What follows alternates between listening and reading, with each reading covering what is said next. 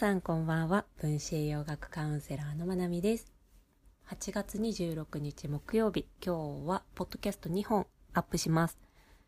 と今話している回で3回連続でお伝えしている続けられない人。この第3回目をお話ししていきます、え、これの後にアップする方では、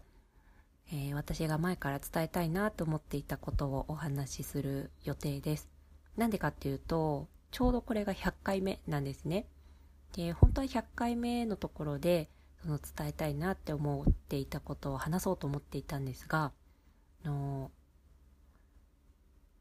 毎日、あ、今日はこれ話そう、これ、今日はこれ話したいなっていうふうに話していたら、3回シリーズにした間に100回目を迎えるっていうその計算ができていなかったので、ちょっと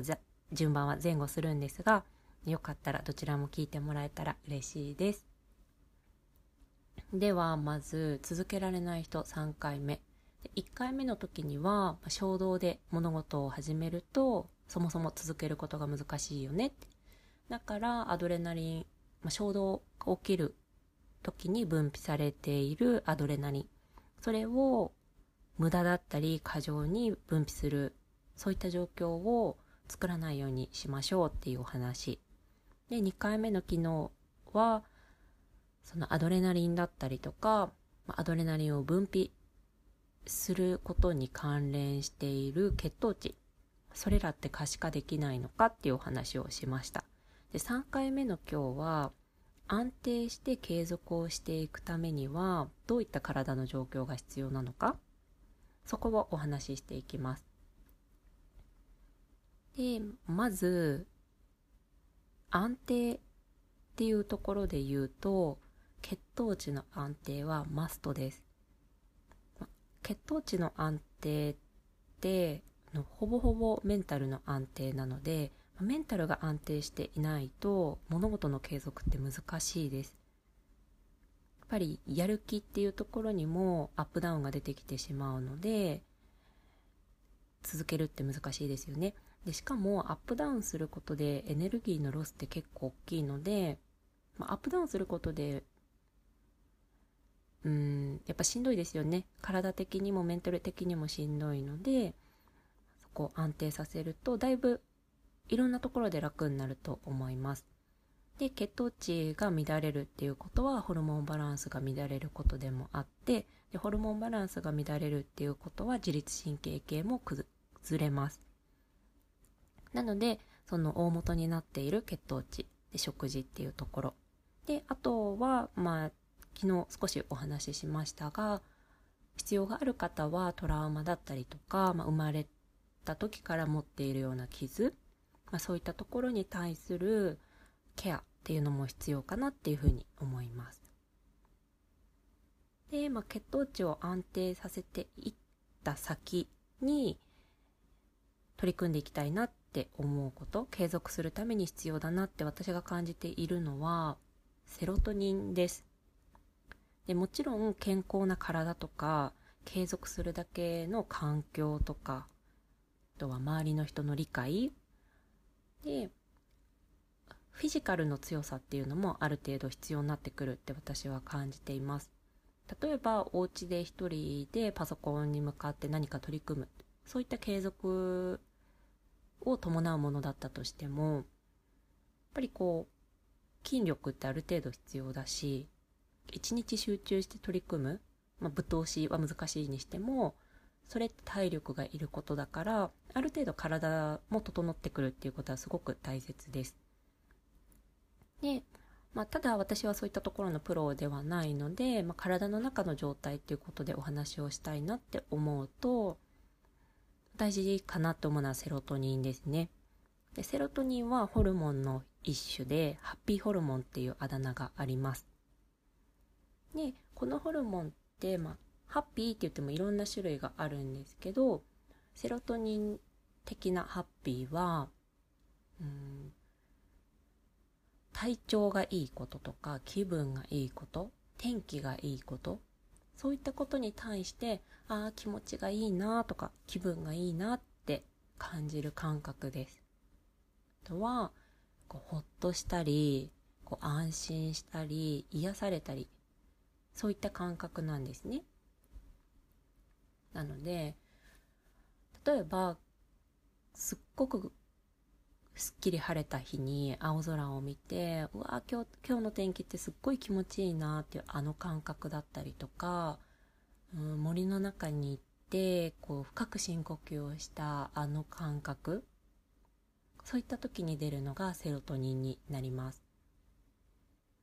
でやっぱりこう自分の中に満ち足りた感覚っていうのがないと安定して物事を継続することって難しいなって思います。で、こう、この自分の中に満たされた感覚がないと、やっぱり不安感とか心配っていうのが強くなってしまうので、自分自身とつながって本当にやりたいことっていうものも見つけるのも難しくなってしまうし、うーん、続ける目的がまた違くなっていくと思うんですよね。こう不足を埋めるために続けるとか続けられない自分はダメだから自分の価値を見つけるために価値を作り出すために続けたりとかちょっと本来の続けることの目的とはずれてくるのかなっていうふうに感じます。本来って何か続けることで得られるものがあるからそれを得たいからやるじゃないですか。例えば英語が話せるようになりたい。だから、じゃあ今日から単語帳を毎日継続したいとか、そんな風になると思うんですよね。だけど、もう自分の価値を続けることで見つけようとしてしまうと、やっぱりやってる本人もしんどくなってしまうし、うん、その場合は継続じゃなくて取り組むべき先があるのかなっていうふうに感じます。はい。で、セロトニン。ね、その自分の中で安定とか安心、落ち着くような感覚が大切かなって思っています。でもちろんこのホルモンっていうのはそういう場に身を置く例えばいい天気とかいい環境森の中とか自然の中に身を置くっていうことでも感じることができるしとはこう自己肯定感とか自己効力感っていうところを上げていくワークっていうことに取り組むことでも感じることはできるんですが作られている場所って腸なんですよね。なので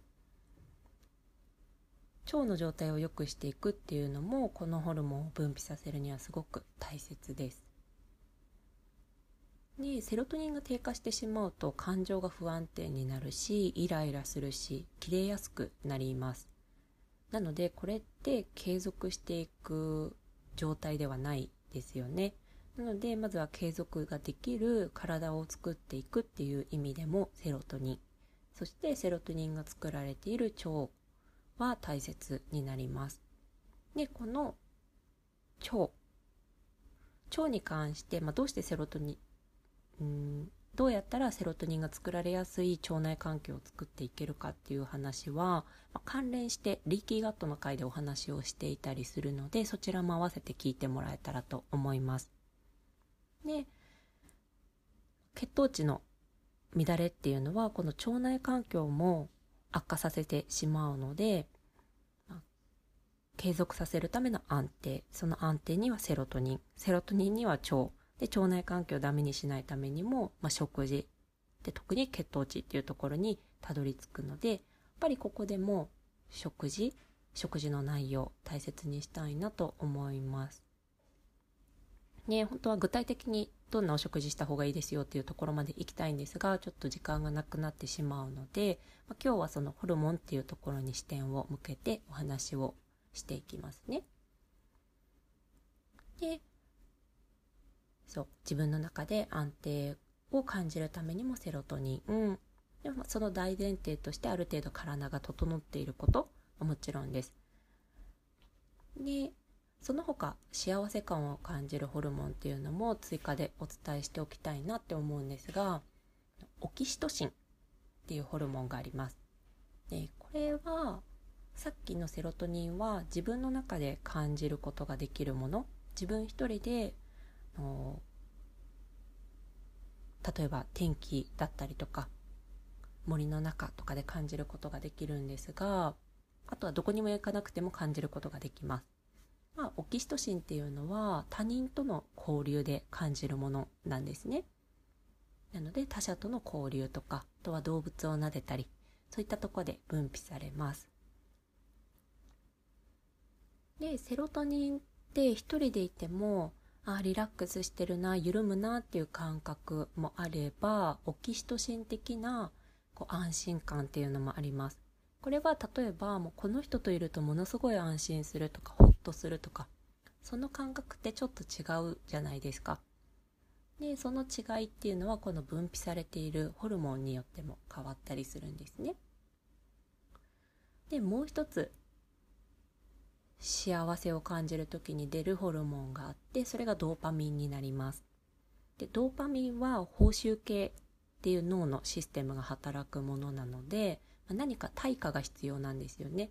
まあ、それがそれを得るまでの努力だったりとかまあ、何かお金を払ってドーパミンを分泌するものをゲットするとか何か達成するまでのプロセスとか、まあ、対価っていうものが必要になるのがドーパミンです。なのでこう自己完結型ではないですね。で、まあ、これは、まあ、ガッツポーズが生まれるような幸せ感、まあ、ハッピーさっていう感じです。